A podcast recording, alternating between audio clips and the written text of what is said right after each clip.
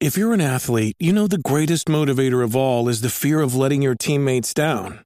After all, a team is only as good as its weakest link, so you owe it to those wearing the same jersey as you to be your best every time you step on the field. That's why there's no vape in team. When you vape, you can expose your lungs to toxic chemicals that can damage your lungs. If you're a step behind, the team's a step behind. Brought to you by The Real Cost and the F D A. Hair Shake. We are live with a completely unnecessary podcast. A new one for uh, Wednesday, March fifth, twenty fourteen, alongside Irritable Ian Ferguson. I haven't used that one in a while. No, my, my name's Pat Contry. Really reaching back for that one. That's like a two-year-old one. Yeah. At least that's going. My name's Pat Contry in his Tron shirt. I'm hot as hell. That's why I'm going sleeveless. Mm-hmm. Not just showing off the guns. No, he's just showing off the guns. Showing off the guns. How you doing, Ian? I'm good. I'm good.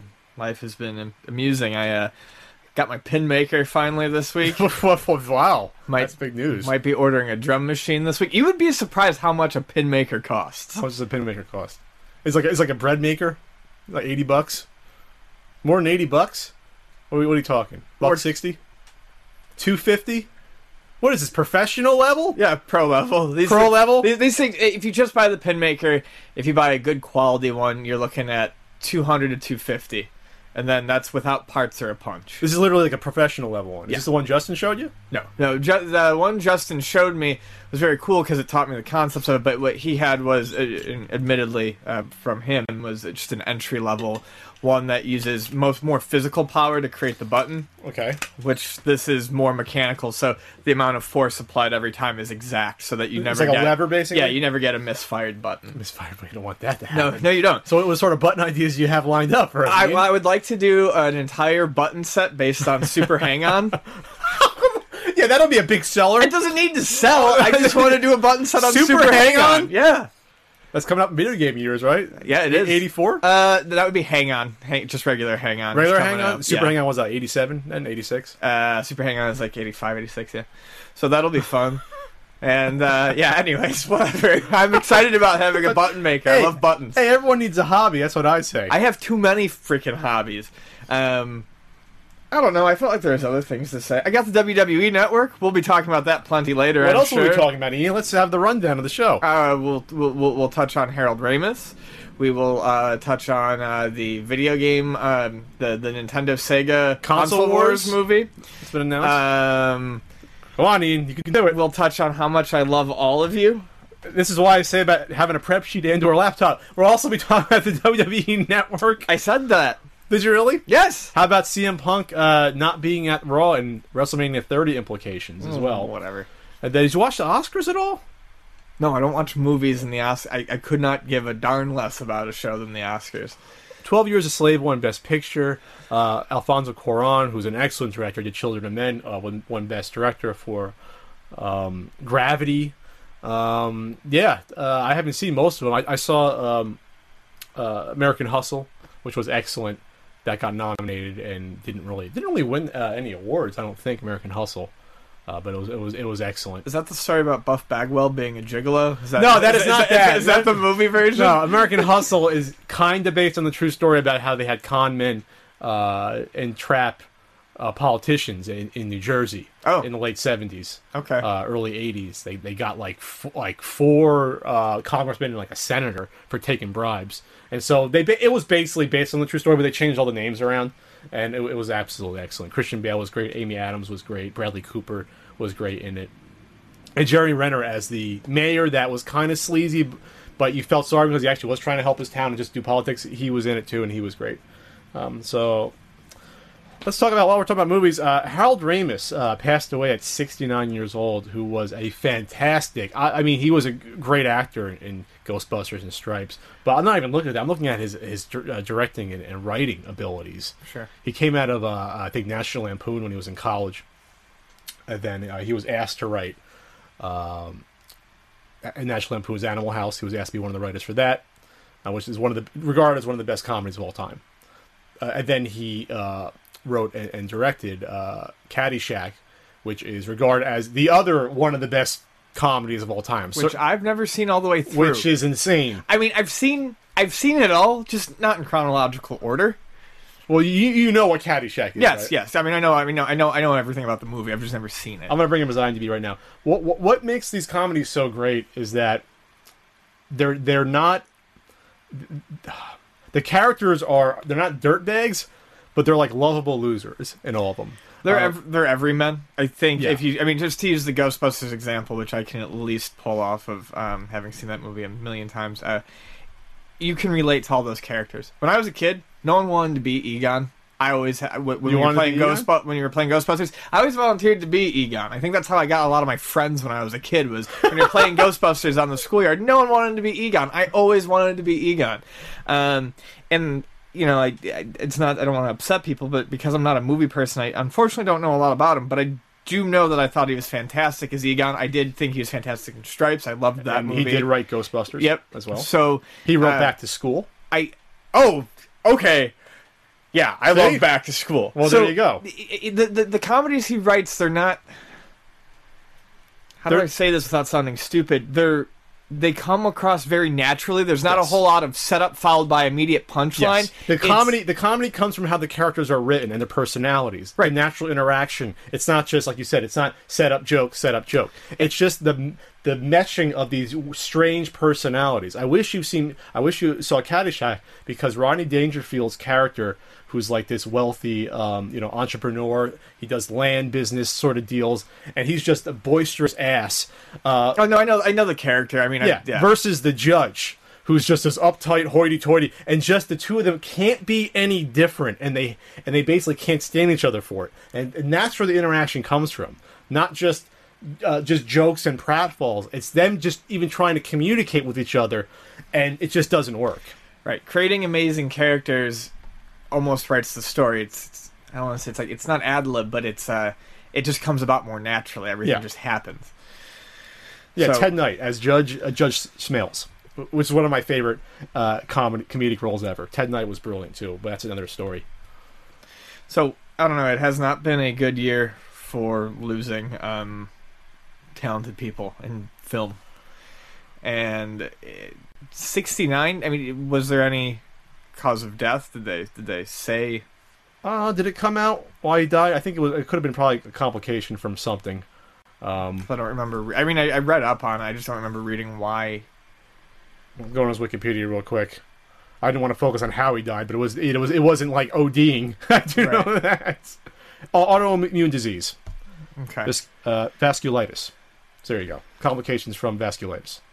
So just got up there, and then that can happen sometimes.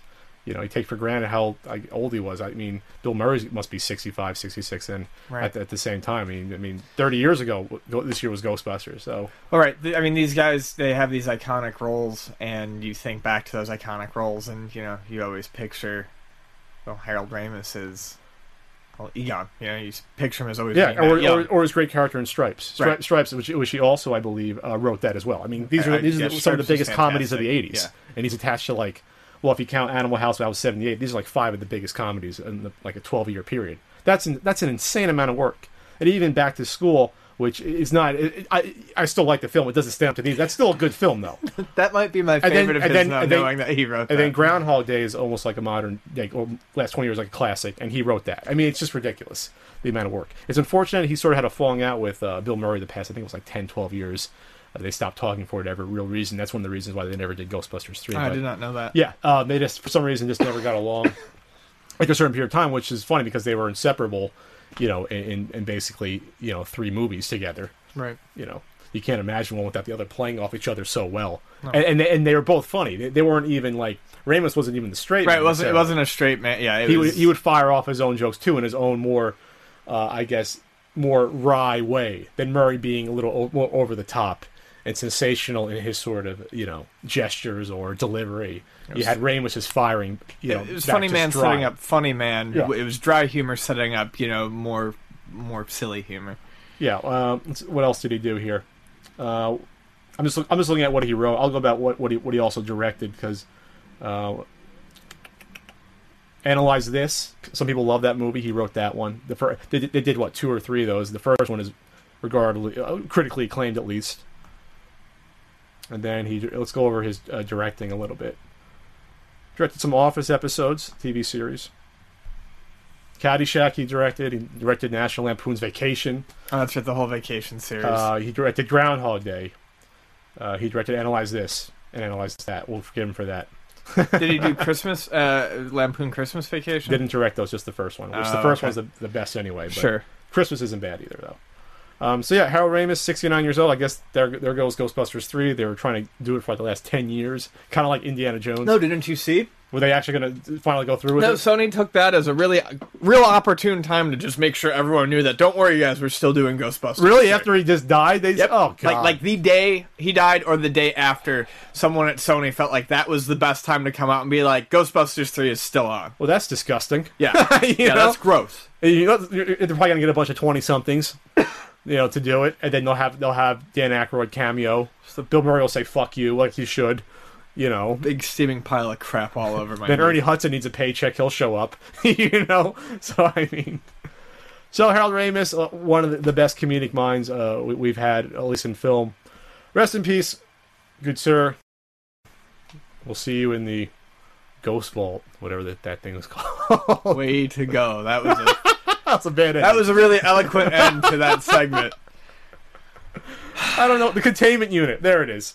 I got it. Great. Um, let's talk about. Let's talk about. This was announced. Uh, I think it was like a day after our podcast, last podcast, about the Console Wars movie um, that's being announced. So you want you want to start it off? So it's Seth Rogen and. Um, The other guy, can't remember his name, but they, they were the ones who did Pineapple Express. Uh, they did Superbad. Evan Goldberg. Yeah, Evan Goldberg, that's it. Uh, both movies that I actually somewhat enjoy. I like Superbad a lot. Um, I never, I, I've not seen Pineapple Express, but I heard it's good. I, I've found Pineapple Express hilarious for a number of reasons.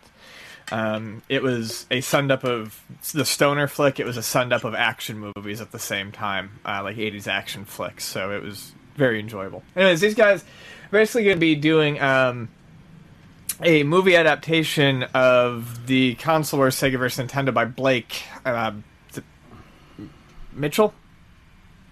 Uh, Blake Harris. Blake Harris.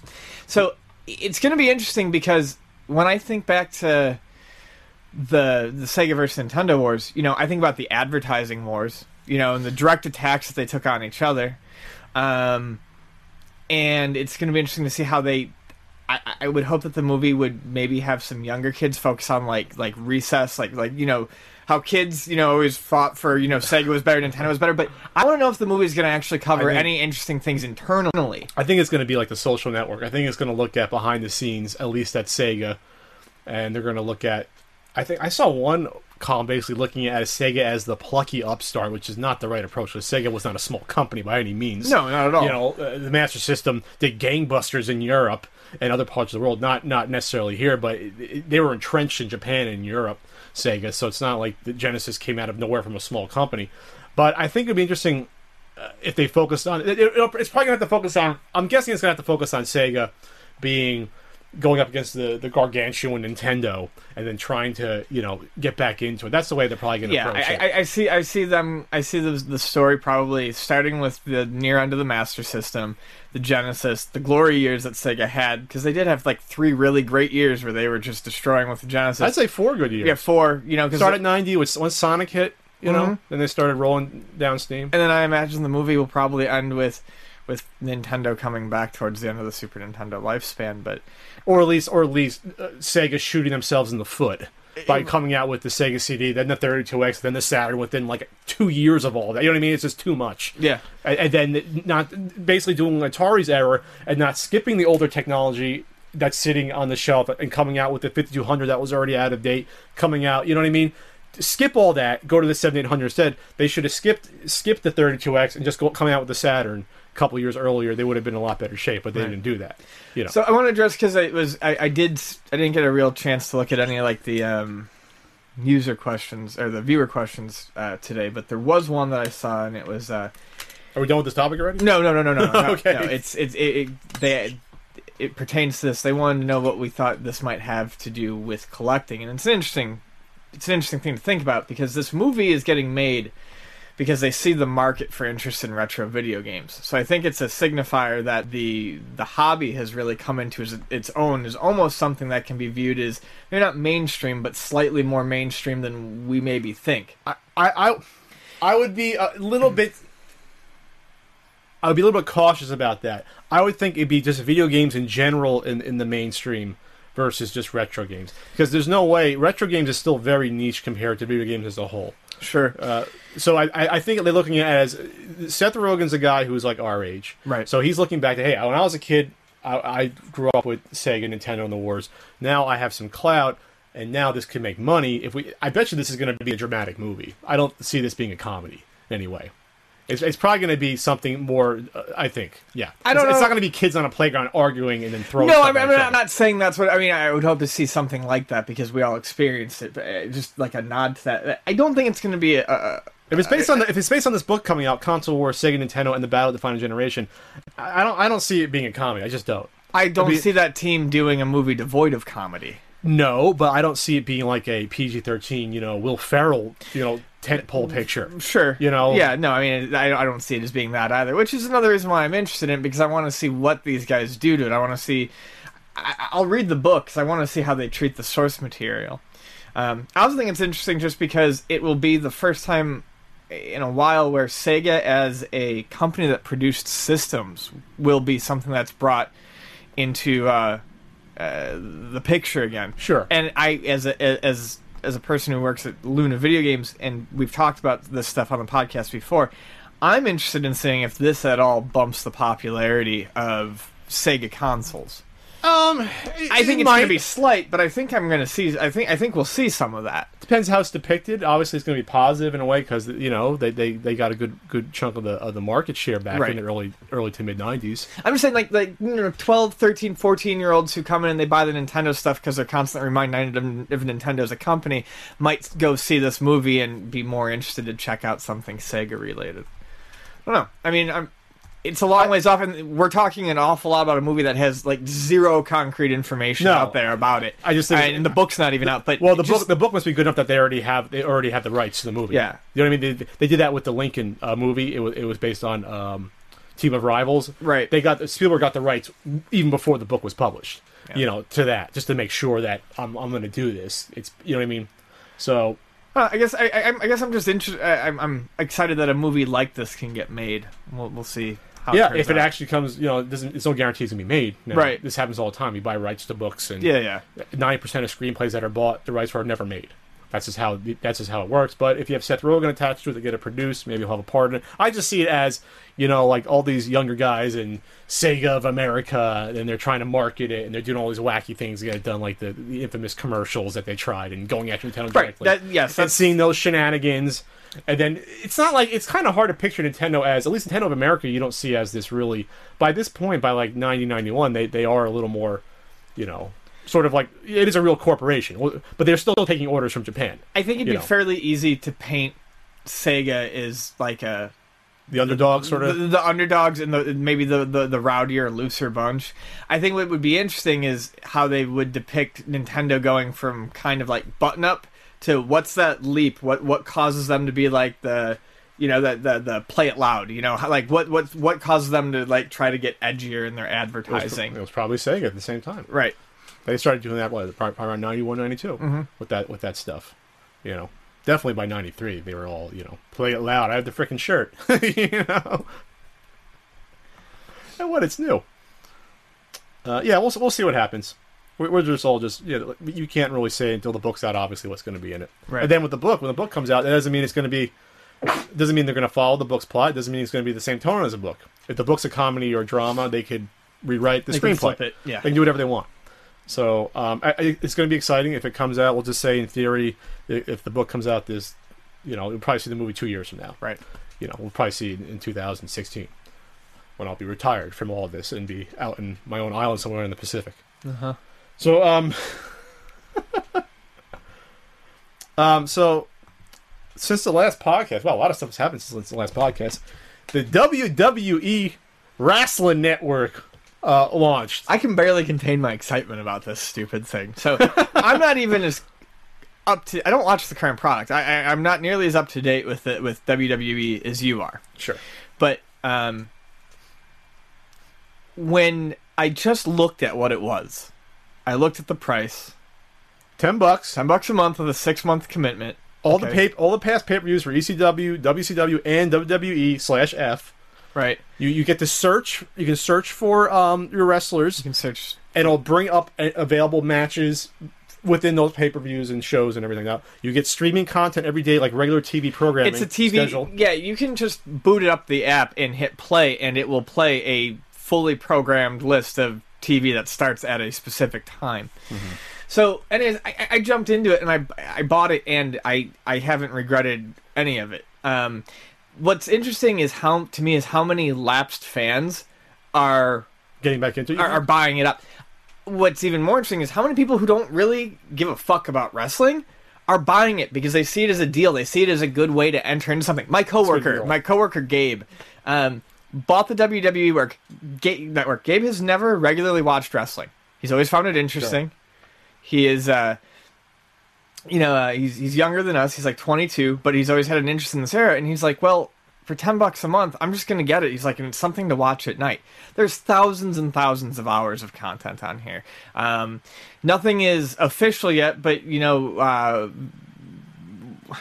widely believed rumors are that um, uh, Saturday Night Main Events are coming in, which I will love because as a kid, that's really the only chance I had to watch good. I never, we never ordered pay-per-views. We didn't have a first of all, my dad would never spend whatever it was, thirty bucks back then. But we didn't have a cable box; we couldn't order anyway. Right. We had the original cable before the cable box, believe it or not, where yeah. it just came in directly. No, same here. So we heard that, and uh, yeah. y- so that that's in talks. And then you know everyone wants the Raw and W C W episodes.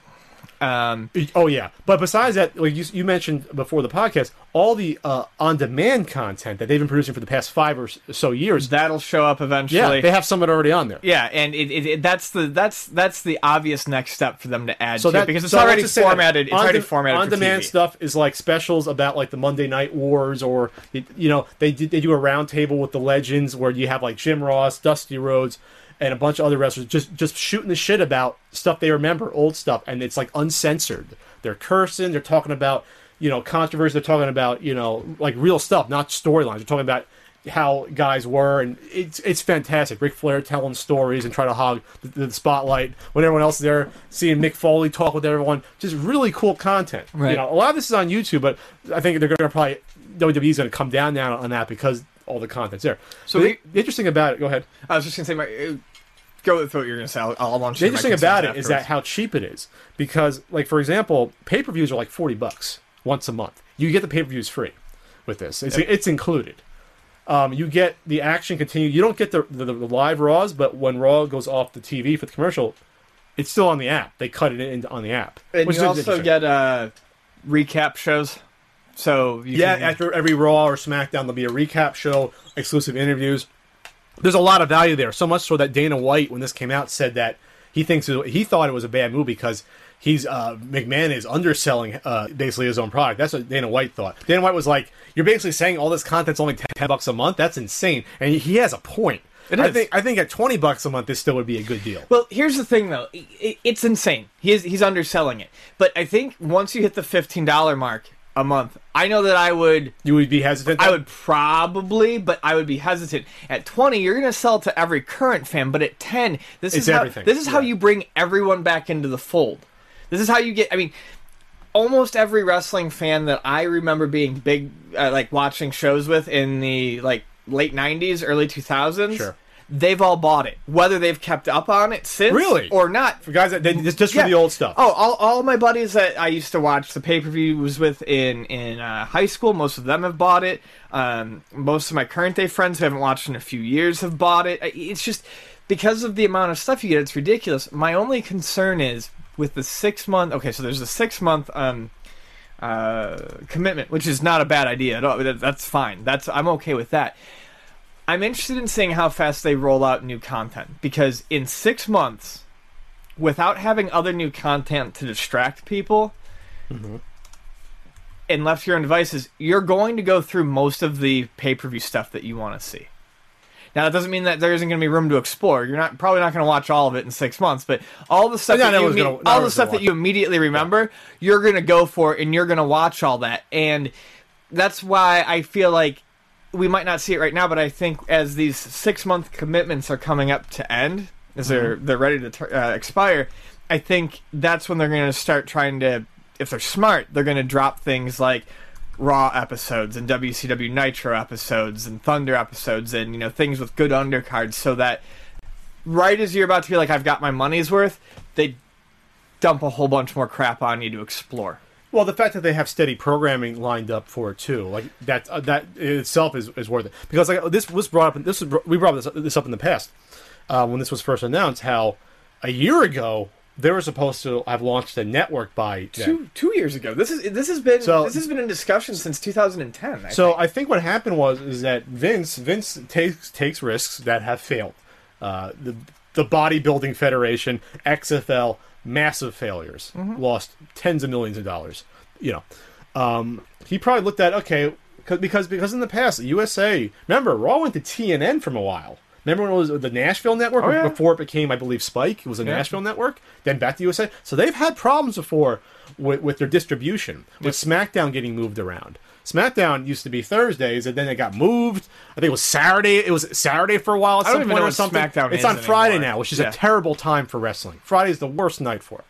So the point is that I think Vince Vince looked at it and said, you know what, with this internet thing, they've been pushing Twitter for like three years now on their shows. Like, it's always hashtag this, which is great. It's great. They, they got ahead of the curve with that. So Vince probably looked at this and said, you know what? If this is going to be the future of this, I want to have it established now. So then if I had negotiations a year from now with, say, U S A Network, if they're giving me a tough time, I can come back to U S A and say, hey, listen, you know, you have to listen to our demands a little better because we have this on the app. We can just go di- all digital if we want to right, on they, the app. They can show the they can show the subscribers. Yep. And they can say, you know, all these people will gladly watch it on the app sure. live. I mean, they'll watch it on our Xboxes or, or you know, whatever they they'll get a Hulu deal in. You know, who who knows what they can do. You know, but people people within a couple of years, most people I then are, are you know, there's people that don't even have cable anymore. You don't have cable anymore. No, I don't. But they have like stuff like Chromecast, and they have these uh, boxy boxes and everything else. Even even even now built into new T Vs that you can hook up your computer feed to your to your T V. Uh, so you can just, you know what I mean? You don't you don't even need a T V anymore. So hardcore wrestling fans, this is this is a dream come true for them. So I think you just signed up for this today. I do want to touch quickly because I have a feeling people who do have the network will uh, be very upset if we don't mention it. You really have to watch the N X T Arrival show. It's fantastic. Let's explain what N X T is to those that aren't familiar with it. N X T is sort of the minor leagues of W W E. It's their developmental network stable that runs yes. out of Full Sail in Florida. Basically, they, they, they, they yeah. run storylines, they run shows. Right. They used to, it used to be in Florida. It used to be, I think, F C W, but then they, they, they brought it all in house. So um, every week on the network, you get an hour long N X T show. But the very first thing they broadcast on the W W E Network live was what they called N X T Arrival, which is basically like a mini two hour N X T pay per view, and the opening match, particularly with Sami Zayn and Cesaro, was fantastic. I mean, my girlfriend, who knows nothing about wrestling, she got into watched it. the whole thing and was like, "That was fucking great." And then she watched the closing match, and I don't remember who the names of the guys in the closing match, but it was a ladder match, and it was a pretty good ladder match. And uh, you know, and then there was some amusing stuff in between. Like there was a squash match where they had one of their big tag teams um, destroy uh, Too Cool. Which was Too yeah, Cool was there? Yeah, Too Cool. Well, they were on Raw a few weeks back. Too Cool right. came out and got destroyed. They were on Old School Raw, I think it was a month, a month ago. Yeah, yeah. Uh, Scotty Too Hotty certainly has a lot less hair, as in no hair. He's a fireman now. Yeah, well, good for him. Yeah, um, he was doing the worm still. That's funny as hell. Uh, so, anyways, it, it, it was just it. What was interesting about that show was, I, I hope it because of the reaction that, that's online to how great that show was. And they're not doing those pay-per-views monthly. They're doing the show weekly, and then they said they'll probably do like three of the bigger shows a year. But how positive the reaction was. People being like, this is what we want to see. You want to see original, re- real wrestling content. Yeah, they want to see real wrestling content, but they want also want to see younger guys. They don't want to see necessarily a ton of big man stuff. Well, that's the problem with Raw. When Raw went to three hours, uh, what was it, a year ago already? It went to three hours? Um, people were like, wow, this is great. We're going to see a lot more wrestling. That's kind of happened. There's now almost a pay-per-view quality match or two now every uh, every week, especially mm-hmm. with the tag tag matches, have been excellent. The tag division has been the best the tag division has been probably in twenty years, the past couple, uh, say, year and a half. Um, but but the other problem is you have a lot of recaps, you have a lot of, let's just say, puff pieces, promoting other stuff. So now, like, for the three hours... Like, you remember how we was talking about Nitro? The first hour of Nitro was great because it'd be luchador matches, this cruiserweights. That's not happening with Yeah, Raw. Let me ask you that. Like, compa- like, so I loved three-hour Nitro because of the undercard. How would you, like, but I haven't seen a three-hour Raw, so they don't how, have does it, how does it compare? There's but, no undercard on okay. Raw. There's That's no, upsetting. There's no uh, guys that are just good wrestlers that may not have the best charisma or they're younger. They don't have that. That's They start mm. off from the gate with hour one on Raw is we're puffing, you know, here comes the C E O, Triple H. You know, here comes Daniel Bryan. That's out of the gate first. So that it's, was it's hour shame. two stuff in that W C W. Was hour two be, be, because because that's when they when nine p.m. came. That was the same time Raw was on yep. with Nitro. So the first hour they can bullshit and do whatever they wanted. It's unfortunate that W W E doesn't have faith, but with this app, that's where they can put that materially. So people want to see the young wrestlers. Well, they can track this stuff so well now too with this app. So so yeah. so N X T. If people are tuning tuning into N X T, it's it's it's it's. It's for a reason. They can see how many people are enjoying that stuff and hopefully make give it a bigger push. Sure. Um, what was interesting to me was uh, I'd never seen Cesaro wrestle before. He was great. Um, but oh, he's been my favorite wrestler. But Sammy, the past two I years. think his name is. I think that's his name. Sami Zayn. Uh, I used to love that guy. Never knew his name. That's because I knew him as El Generico, and and he's. Dude. Freaking, he was freaking great as El Generico, and I'm, I'm sitting there, and Vonnie looks at me, and she goes, "Why do they keep chanting ole, ole, ole at that guy?" And I go, "I don't know. That was a Samoa Joe and a Generico thing from Ring of Honor." And then, and then someone, I can't remember if it was on Twitter or whatever, was like, "Yeah, he was good as Generico." I was like, "Holy shit, yeah, he was." So, yeah, it, it, it, it's it's it's neat to see the people that they've got in there. It's positive because I think with the now that they've been drug testing the past five or six years, finally. Um, guys are not as big as they were. Right. They are pushing wrestlers. C M Punk was champion for over a year. The crowd yeah. was electric at the N X T event. Like, that's good. How big was the crowd, you think? Small. I mean, thousand, maybe?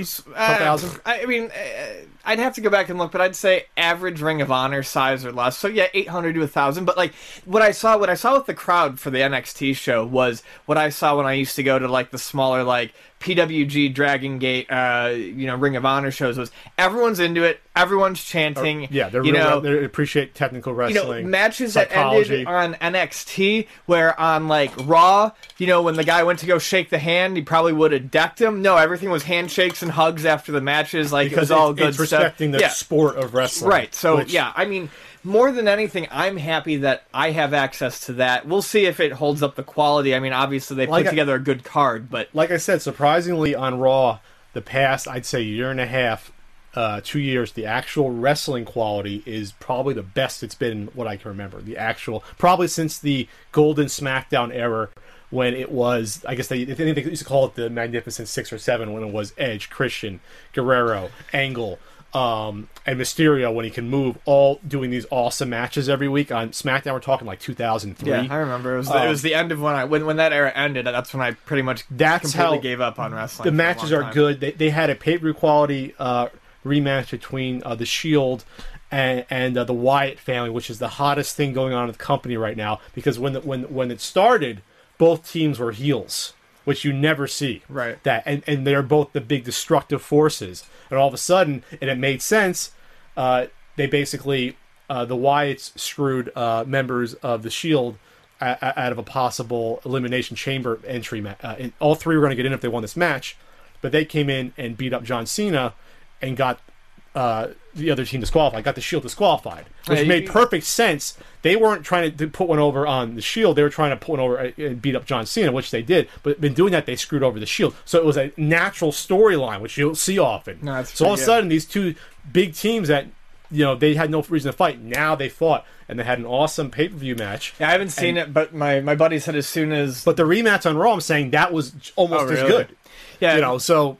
That kind of stuff is happening on Raw. You are seeing good matches. Daniel Bryan, uh, the past year and a half, has been ha- doing all these handicap matches or wrestling two or he wrestled three matches in a row on Raw. Like we're talking, he wrestled like forty-five minutes straight uh, to end the Raw. Like just like the wrestling quality has been up. That's the good news. Well, I, I mean, it's good to to go back to what I was kind of saying before. Is these six month commitments end. and people start to go through the backlog. Um, I hope they look at what people are watching, they look at what people are enjoying, and they they adjust the modern day content accordingly so that people keep the network. Because if, if the quality yeah. if the quality gets crappy, yeah, they're just going to drop it once we've once we've all relived our our, our, our eighties and nineties wrestling heyday. Yeah. But I think they're going to have, like you said, the N X T stuff people are going to be excited mm-hmm. about, because it's like, I want to want to watch it. Yeah. I want to see these young guys that, you know, they, they say now everyone that they ha- sign has to go through N X T. Even if you've been in, in Ring of Honor, like like Cesaro came from, he went to N X T, um, and then he came in. Uh, just for even a little bit, to get them in tune with the W W E wrestling style, which is, you know, a little bit... Now it's not as bad, but it's still dumbed down. You know, you know. Um, Triple H...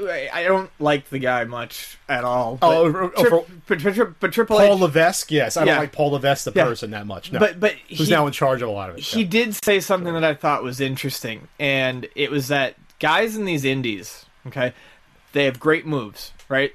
Their athleticism is great. They're fast.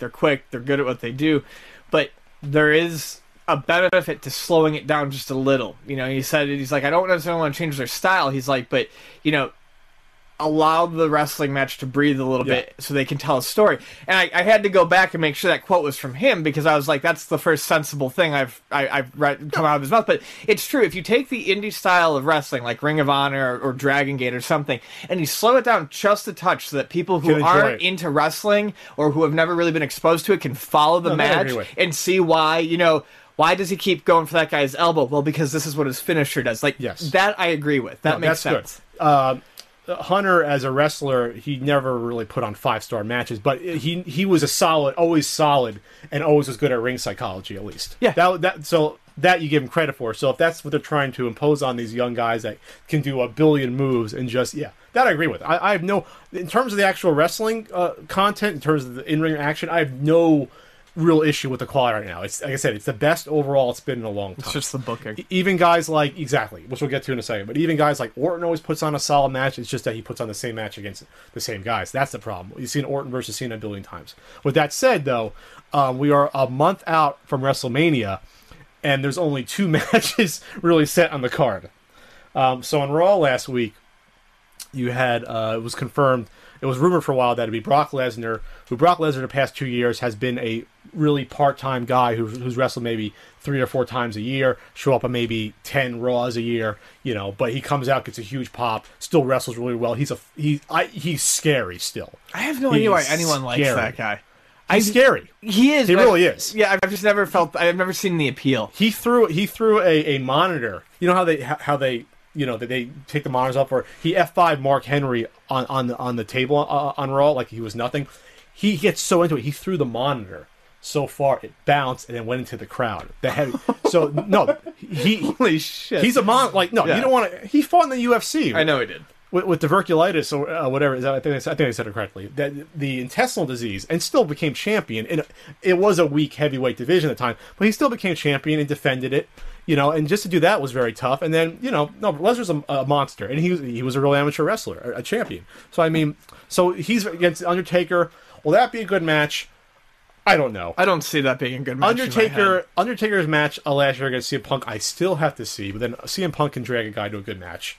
Uh, he's like Bret Hart that way. He can drag a guy to a match. But afterwards, I did see when he stuck around for about a month afterwards and wrestled for a few times. Undertaker, he looked terrible. The last maybe two years before that, he really wasn't showing his age. The guy's got to be close to fifty by now. Yeah. And now he's showing. He's showing. I mean, his, he's forty-nine. Yeah. I mean, he showed his age. Like, you know how he does the jumping, you know, the jumping clothesline where he goes over the guy. He can't get over the guy anymore. Yeah. He can't. Um. So he's going to be against Brock. I think that'll be decent, just because uh, Brock uh, Lesnar usually doesn't have a bad match. But then again, I don't think he's the type of guy that can carry out a good match. But at least Undertaker has never really had a bad one of these bad matches in a long time, because there's only one match a year. They make it special. So that said, that match is set. The other match, unfortunately, it's still set, which is going to change, and I'll tell you why in a second. Batista versus Orton, which no one wants to see. No. No one wanted to see it from the time Batista came back. We spoke about it before at Royal Rumble, because Batista comes back, hasn't been there for four years, not in wrestling shape, not as big as he used to be, probably because they are drug testing more, mm-hmm. part of the reason why. He looks like just a rat. He's in shape. He's in great shape. physically, not ring shape, but there's nothing special about the guy. He does. He doesn't put on good matches. He doesn't have a great moveset. He doesn't have great ring psychology. He's he never just big, did. That's the problem. And now he's forty-five. He's not a young guy either. When he when he came in the first time, like yeah. he he was an easy character to root against, and he could he had, he had the basic big man moveset. Right? Well, he was in Evolution when he came yeah. in too. Yeah, he was just the silent killer right. of Evolution. And which he was had a... Ric Flair, Randy Orton, who was very young at the time. He was like twenty-three at the time. Uh, Triple H and Batista. So he had a very basic big man moveset. He could work a match, but it wasn't great. But I've heard that since as he's like he left and he's come back, and I've heard now that he's older, he basically has all those things which aren't which become massive negatives when you blow up in like two minutes or three minutes. Yeah. Like I've heard he's just got no yeah, he, stamina. He got gassed in the Royal Rumble and he didn't even do anything. Like I said, for a guy coming back in the Royal Rumble, like when John Cena came back the one year, I think it was like four or five years ago from injury and won it, he at least comes back as a force and throws guys out. Batista threw like one or two guys out barely. And the rest of the time he's in the corner like this, just like going for breath. And I told you how he threw out Roman Reigns was just terrible. Yeah, yeah, yeah. It yeah. was the most une- uneventful way to get thrown out. Oh, got him for the hair. Oh, he reverses it, gets the hair, and throws him out. And then the crowd just turned against us. The problem was is that the fans booed it heavily, we said, Royal Rumble, so much so because Daniel Bryan wasn't even in the Rumble.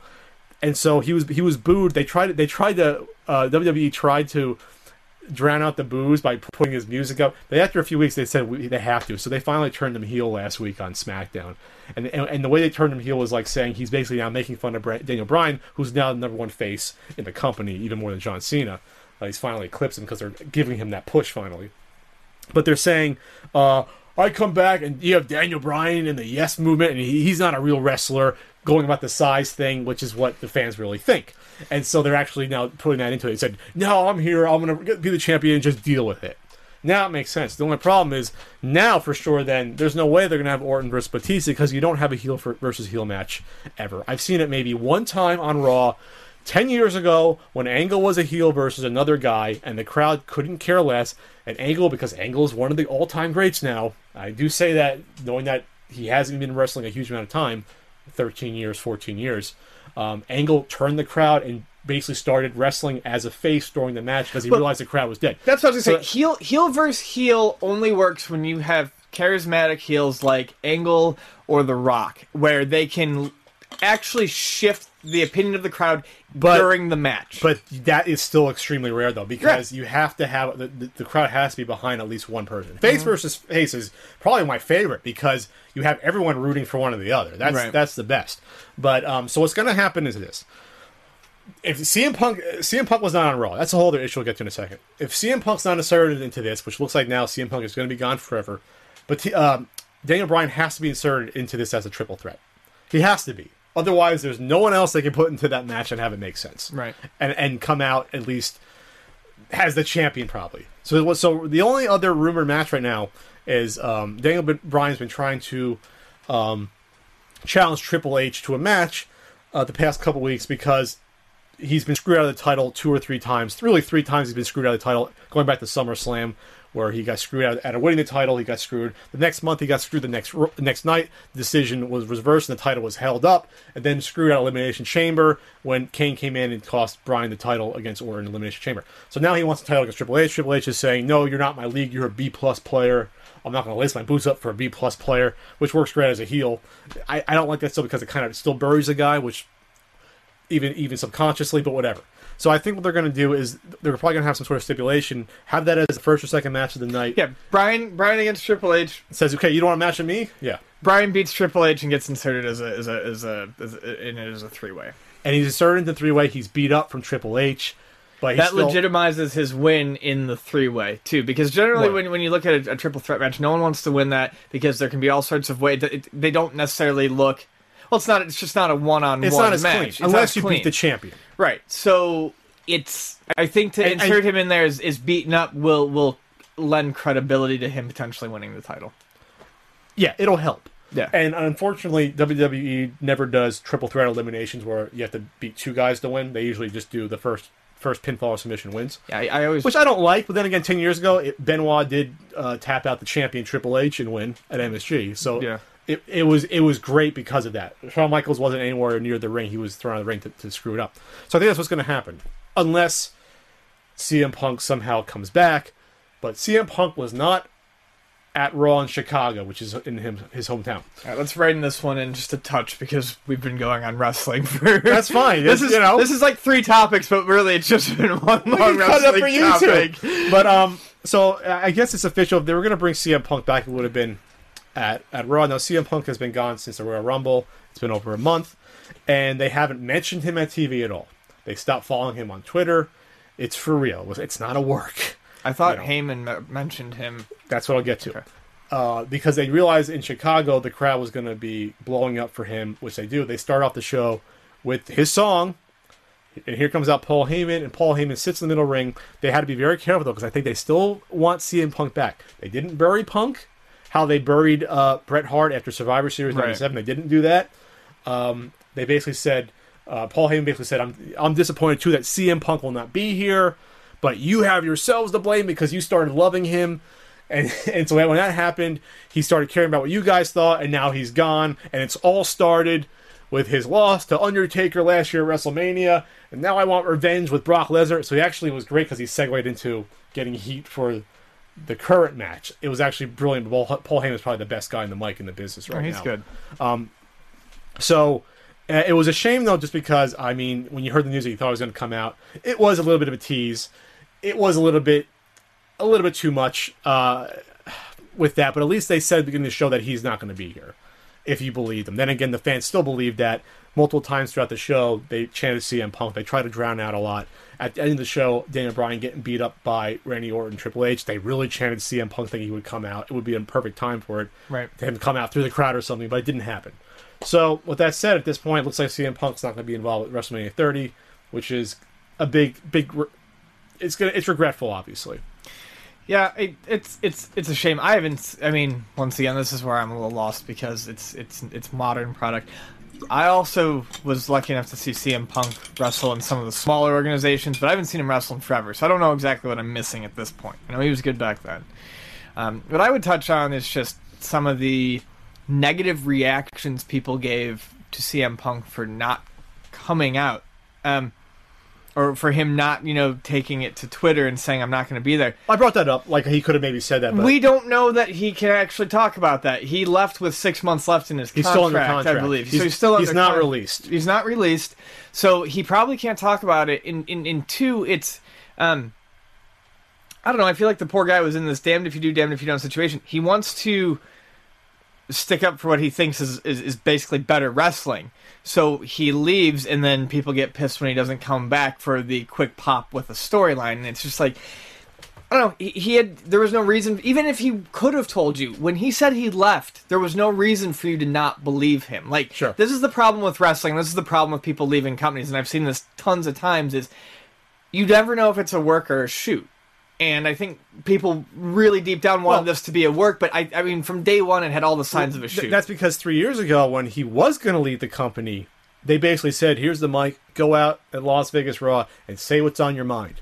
At that point, he was going to leave, right. And so they worked it into a brilliant storyline, which was got mainstream. Remember, summer uh, it was called the Summer of Punk of two thousand eleven. Yeah, I remember. It was that. In the mainstream. They were talking about it on E S P N about, is he going to leave? Yeah, I know. Like, I remember they're talking that. About the promo. The promo is one of the best promos of the past ten, fifteen years. Um, and so with, when that sort of situation arises with someone like that, yes, reality and storyline does sort of blur. But they could have worked it in brilliantly if he had come back. But obviously, he's serious. He's at this point, he's done. I mean, he's going to wait till his contract runs out and then either do whatever, go to Japan, or just sit home. Yeah. You know, he's not young anymore. He's thirty-five, which he still probably has three, four, five years he can wrestle. But he's probably beat up. He's probably burnt out. You know, wrestlers yeah. don't get time off. Wrestlers no. don't. And it's it's just, it's like, um, I don't know, the people who turned on him who are fans, who aren't fans because he left, it's, that's like saying that you're not friends with someone anymore because yeah. they left their shitty job where they were horribly mistreated. I, I, you know? the, I, like, the, I left the shitty job. Yeah. And, you know, when people are going to say, oh, well, screw him for leaving that job. He, it's like, no, it's, it's, you, you can leave, you can, you have the right to leave any, right. any job. And I've always felt time. This way about performers. Um, they do it because they like it and their paycheck is reliant on, on, on, on fans, but they don't owe you anything. Like, if they're yeah. if, if it's miserable, they don't owe you anything. It, it's any other job. When they're done, sure. they're done. Sure. So, anyway. We'll see what happens. Uh, it's a shame, because, you know, like I always said, like, C M Punk was I think he helped, maybe behind the scenes, get the better wrestling content to the forefront. He helped behind the scenes get guys a push yeah. that needed it. You know, he was obviously a strong proponent of Daniel Bryan. It's one of the reasons he was probably gone, because he was disappointed. Batista winning the Rumble, which he was exactly right. That was a horrible decision, which is why they've been backpedaling and backtracking the past few weeks to fix it. But, but he's going to be in a movie. That means people care about Batista. Yeah, exactly. Yeah, like that is that, that's that, that's the dumbest thing ever. That is that is nineteen ninety-nine W C W and, and they, thinking. And they did the same thing with The Rock. He was not pleased when they gave the title to The Rock, and he beat, they beat he. The Rock ended C M Punk's streak when he came back uh, last year and won the Royal Rumble. He was not pleased with that too, obviously, yeah. because he looked at it as disrespect to the business. Because a guy comes back not in great wrestling shape again, but at least with The Rock, at least The Rock is charismatic and was popular. Yeah, I, I, I like Batista? The Rock. Right. No, you know, like it doesn't make any sense. The guy wasn't good five years ago. The guy wasn't good. Right. He was putting on passable matches against, like, John Cena and Mysterio. You put you know? that on your resume? passable, passable matches. matches against Mysterio and John yeah, Cena. Yeah. Purveyor of per- passable matches. Yeah. Um, so I, I tweeted out that, hey, I, I I can get up to speed in a few months. I'll wrestle.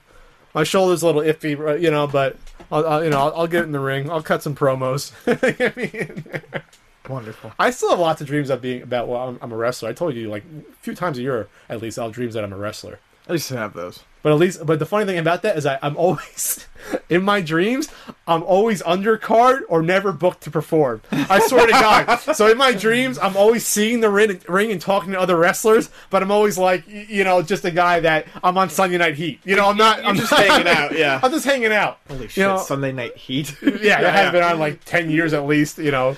Or, or Shotgun Saturday Night. Or yeah, yeah, yeah. So in my, in my dreams, I'm always a guy that, yeah, you know, I'm a good wrestler, but I never get my shot for whatever reason. What was the other one that I used to watch? W C W Worldwide, I think. It was on for like two years. It was like a morning show. Yep, you're right. Saturday like morning? Saturday, it was like a Saturday morning show. Was... The Saturday night one was good.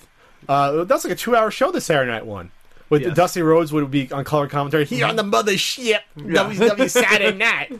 Uh, Thunder was awful though. Thunder was sometimes they have good matches, but W C W Thunder was Thunder was good for like the first year, six months, year when they were when they were going up against SmackDown, probably. Yeah, no, uh, well, I think Thunder was first. Yeah, Thunder was first, and then SmackDown was a response. Yeah, um, and then and then and then Thunder completely fell off and became totally B card.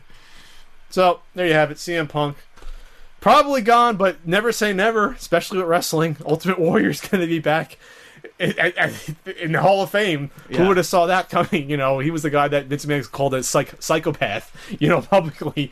So I mean, and he is. But I, I've seen some modern pictures of him, and he's just got this like blissed out opiate smile, and his eyes are always like three quarters of the way closed. Yeah, any guy that changes his name legally to Warrior is not all there, you know. He sells his like trippy ass paintings on his website. Does he really? Yeah, for a lot of money. Well, he's going to be in the Hall of Fame. Uh, Jake the Snake so far. Uh, Lita. Who I do agree with her. She was good. Trish Stratus and then Lita. Um, and then uh, uh, Paul Bearer. Uh, so that's he's he's he's gonna get there too. How about Sting though? You like Sting? You think Sting's gonna be Sting? You remember that the last Nitro? You like Sting? Yes, I do. I do remember that. They're all on the shelf. All around the shelf. Um, it's Sting. The rumor now is Sting's coming back after uh, WrestleMania. I'm gonna mark out like. It was as if he went over during the invasion in two thousand one. If Sting shows up, I don't care the guy's in his mid fifties. I, I love Sting, love the character. He's the icon. And Sting versus Undertaker, WrestleMania thirty-one. I'm going to be there. Can't wait next year. All right, move on. We're moving on, guys. I um, want to talk about you want to talk about video games as art real quick or no? We can, simply someone, because... Someone brought it up. Someone brought it up, and it's it's not a conversation I particularly like having, because I don't feel like it ever goes anywhere. um, but, I mean, why not? I mean, it's a video game podcast. We just talked about wrestling for forty minutes. Uh, might as well get our opinions on it out there. Quite simply, uh, yes, without trying to explain why, because the more you over-explain it, the stupider it gets. I, I do think video games can be art. I think that plenty of games that want to be seen as artsy... do not come across as that at all, and plenty of very simple, basic games I see as as, as art. As, as, as you know, playing them is uh, you know takes you into a state, and there's just something perfect and and wonderful about it. Um, so you see the entire product of a video game as art, not individual pieces of it. Right? I, I, I yeah, I think I think video a video game as a whole can, can be, be art. art. Absolutely. Um, I'm not going to get... And then, and then the next question is, well, what, what makes a video game art? And that's... Here's a definition of art. The expression or, or application of human creative skill and imagination, typically, typically, doesn't mean always, in a visual form such as painting or sculpture, producing works to be appreciated primarily for their beauty or emotional power. So in that definition, yes, video games can be art. Yeah. Yes. Yeah, I just, I mean, and that's the thing, I don't know why it's such an argument, probably because there have been people who have claimed that they aren't, but... Roger Ebert did, Ebert, but then he reversed course. Well, he, yeah, he, he kind of double-backed on it, and... I don't know. I, I don't know why it's it's such a... The problem is, is then people want to pick like games that they feel like should be... Should be classified as high art. Could be classified as art. Or that, like, what games would you show people as art? Like, one that everyone picks... And, oh, God, I can already see the back... Everyone wants to pick Braid. I didn't like Braid. I didn't like Braid, the game, at all. I didn't care for it. I like the hairstyle. Um, But then, uh, you know, something like uh, Killer seven for me... I would consider it art. Why? Because I got really into it. I felt something. I enjoyed the style of it. I enjoyed the story. You know, I, I just, there was something great about it as a whole piece, as a work. You know, it was something that I greatly enjoyed. Like you would a good movie. Sure. Um, it, if movies well, can be art, it, it, then in video, if books can be art, then video games can be art. Art's subjective. Whether yeah. you, not, you think something is art is always subjective, though. So, by that definition, you shouldn't you shouldn't have to rely on someone else to reaffirm what you like as art. You shouldn't. Right. You should trust your own self, and it's the same thing with anything else, though, that when someone gives a bad review of something, you feel offended for some reason because they don't want, they're not affirming what you enjoy. It's the same thing. If you think video game is art, it's art. Well, there's someone in the comments who got all upset because I didn't like Final Fantasy anymore. And it's like, man, I'm not telling you not to like Final Fantasy. Well, you know? that's, that's with anything, though. Yeah, but, you know, it's just, yeah, I mean, yes, I think it's art. You don't have to, and if you do, you don't need the, the, um... affirmation of a third party never to, to tell you that never and I even think that uh, I'm gonna I was trying to say individual pieces I think individual pieces of a game can be looked at as art. Oh, yeah, obviously absolutely. Mu- the music of ActRaiser is beautiful. Yeah, so, some of the uh just scenes how they play out with the people in ActRaiser, that's why it's one of my favorite games, is, is beautiful. I think that's art. Landscapes can be great. I, uh, you play through something like El Shaddai mm. and you see the beautiful surreal landscapes that you play through. That's art. You know, I mean, there's also yes All yeah. sorts of ways that it can be viewed as art, whether broken down or taken as a whole. I, I think the reason why people, some people are, were, I'm trying to play devil's advocate, advocate, why they say it wasn't, because unlike the other forms uh, of media, this one's interactive. And so maybe they think that the fact that you're cr- almost creating your own experience, that itself doesn't make it art. The fact that, you know what I mean, it's fluid. It's not always, not that you get the same sort of message out of a painting that the next person does, but it's static. Video games are not static. The, the, the experience with games changes person to person, but the movie's always the same. The book is always the same letters. I the would, picture's always the same. The music is always going to be the same song. I would argue that that makes it potentially more art, because it's so much more about what you put into it and then what you get out of it. Mm-hmm. Um, yeah, I don't know. It's a silly debate. I, I think, like... You know, you said when it comes down to it, almost anything can be art if you if you choose to view it as such. Sure. Let's get a retro gaming topic in real quick. And this week it's going to be one that was brought to my attention about four or five days ago. Okay. There's a little Samson on eBay right now. Oh, Jesus Christ. The five screw? Yep, you already know it. Um, brought to our attention, my attention, on my Facebook, and then uh, Billy from the Game yeah. Chasers uh, said something about it. Um, there's a five screw little Samson on eBay. And why this is... And why, if that doesn't jump out in you as something that it should, there was no more five-screw games after eighty-seven. Right. After eighty-seven, I think towards the middle, they were gone by that point. What they were, or towards they were transitioning out of them uh, because the five-screw games, for those not familiar, were regular flat screwdrivers, mm-hmm. which means you could open them up, change out the boards, screw around with it, whatever you want. Obviously, Nintendo didn't want that to happen. I remember renting... Um, My friend renting, uh, or was my friend, guy on the street, he rented like a, like a Mock Rider and, and a Blades of Steel, and, and and he switched it, and he you know he owned the Mock Rider, and then he opened it up, rented Blades of Steel, and put it in there. You know what I mean? Yeah. So I mean, they they didn't want that shit to happen. So what they did was they changed to a three screw security bit that you couldn't find that in the late eighties. Probably it was probably very hard to find that bit, and kids were not going to go out of the way to, to get one probably. So. Why this is important is because Little Samson is a high-dollar game. Right. It peaked at maybe seven hundred dollars, eight hundred dollars. It's come back down. Start of a crash. We talked about it before. I think these games, some of these games have reached their peak. Now it's settling maybe five hundred dollars range. People are trying to get five hundred eighty dollars by it now. I don't think that's happening. No. Part of the reason why is this. There's a lot of people trying to scam. and we brought this up almost every week about these motherfuckers selling exact or almost reproduction labels to begin with. Yeah, this topic coming up is timely to, like, the label discussion we had last week, and people are like, oh, blah, blah, blah. It's, uh, well, no, this is what happens. Yeah. I mean, it's pretty easy to see what happened here. Someone, to me at least, it, it, it could be any number of things. Someone had a cart, five-screw, opened up, converter in it, put a Famicom Little Samson in there, closed it back up, put a repro label yeah. on it, and threw it online. Sure. Now, if they were smarter and they had done that, I mean, you could still grab the pieces, put together, whatever. You can fake it a number of different ways. So you don't think they even got a ROM board and, and or had one made? You think it's just a Famicom board in there? I ROM. think that's that that's possible. I'm not saying that that's what's, necessarily... What, what's even I more agree. hysterical about this is, is that this seller refuses to, to open up and show the board. And it's it, not even a security bit! Right. Well, he says it'll damage the value if he opens what it. A, this, this, this motherfucker, and I don't like cursing a lot, but that's what he is. He's in New Jersey, and I've been hearing a lot of these scams coming out of Jersey, and I'll be the first to tell you, uh, Jersey, before any other part of the world, it, because I was there, the bug of of scalpers hit first in Jersey, because I saw it firsthand. Right. Like even two thousand six, two thousand five, I saw it coming then there.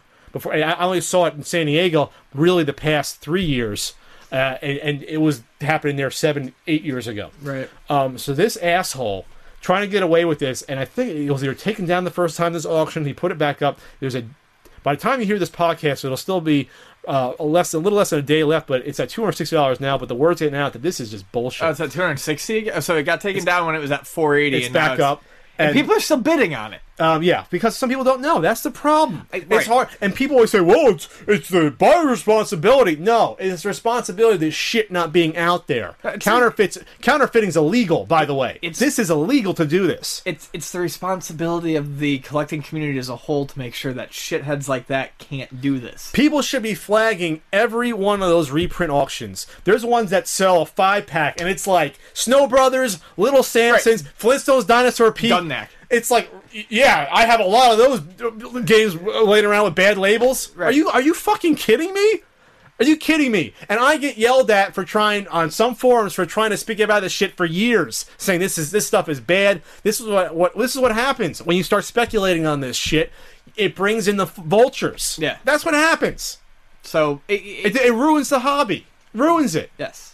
Because now, the and not even talking about value, but like you said, like you don't trust these games coming in, and you shouldn't. When you go to these conventions, you demand that they open up that game, a three-screw Little Samson, and you look at the ROM board, and you go online, and you compare it with real pictures of another ROM board, I got and, you, an and you have in. them put that game on to make sure it's Little Samson. That's where we're at, unfortunately. I got an Evo in last week, and it already sold, but the label... This is how bad it's gotten. I'm I'm I'm, I'm distrusting of, of regular... like Regular, regular Super Nintendo games. It, it, well, regular, regulars, too. Like, it's not, it's not like I distrusted him, but... What's Evo even at? one hundred fifty or something ridiculous? Thereabouts, yeah. He, he, brought, he brought it in, right? And he's a regular, but it just looked, it looked too, too good. good. It looked too well, good, and this is the fucking problem. It looks too good, so I get quite, I, I get, I get sketchy, and he, I'm like, "Do you mind if I open it?" And he's like, "No, why?" And I said, "Well, dude, I trust you. You've been a customer here forever." I said, "But this label's really, really nice." And he's like, "Yeah, it is." I said, "At this point, I look at a really good label, and I, I get just as scared away from it as I do a almost completely trash label. Like, I just want something that's in between." And I opened it up, and everything seemed to fun. check out, you know, and it, it found a new home like a week later. But yeah, I. I, I every game I look at now, I'm like, it's, that's too clean. Earthbounds, you said that there were. I've, oh, I, I open all my Earthbounds. I open all my uh, like anything that I'm gonna that's gonna go for more than a hundred bucks. I open. I think that's the way you gotta go. Yeah, unfortunately, unless it's some weird game that there it's it's worth money, but it, it's there's not a lot out of them to begin with. Like Little Samson, there's a decent amount out there. Uh, Flintstone Dinosaur Pete, there's actually a lot more than you think because a lot of them are come from South America where they where right. they were more common. Uh, but for maybe some other game that wouldn't be worth someone's time to do it, maybe you can trust it then. Like a Sunday Fun Day or something. You yeah. can trust that. But not well, one of these games that are now the high-end games that people are scalping and flipping. I'm going to use that term scalping more and more because scalping is usually illegal, and that's what these people are trying to do. But now they're tra- trying to do with counterfeit. And plus the label is, is, is totally not... I'm not going to point out ways where the label's fake, but other people have, but the labels... To a person that yeah, knows I don't, the label's I don't want fake. Any, I don't want anyone to, to fix it, but I immediately looked at it, and I... Let's just say...